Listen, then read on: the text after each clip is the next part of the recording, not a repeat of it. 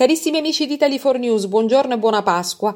I miei non vogliono essere dei semplici auguri rituali, ma un invito a continuare le vostre strade, perché vedo tanta gente un po' stanca, strafottente, dato il clima lasciato dal post-pandemia, dalle guerre alle porte, ma anche dalla crisi economica e sociale. Io credo, vorrei parlarvi così a braccio, che ciascuno di noi abbia il diritto e dovere di continuare a inseguire fino a realizzare i propri sogni, e non mi rivolgo solo ai giovanissimi, ma a tutti. La Pasqua è un passaggio, per come da significato letterale del termine. Ecco, dovete smuovervi e dovete andare in direzione dei vostri desideri. Ciascuno ha un suo talento, scopritelo e cercate di realizzarlo. Anche l'ostacolo fa parte del percorso, ma non ci si deve abbattere osservando il mediocre che si vede in giro, lo schifo che è il frutto di gente sbagliata nei posti sbagliati, che chiaramente è giunta là solo per imbrogli. Ecco amici, la corruzione non paga mai ed è una macchia sulla fronte di chi l'adopera.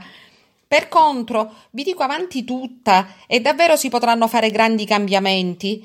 Il potere della Pasqua, dice Papa Francesco, cui rivolgo tra parentesi un immenso augurio, invita a far rotolare via le pietre della delusione e della sfida.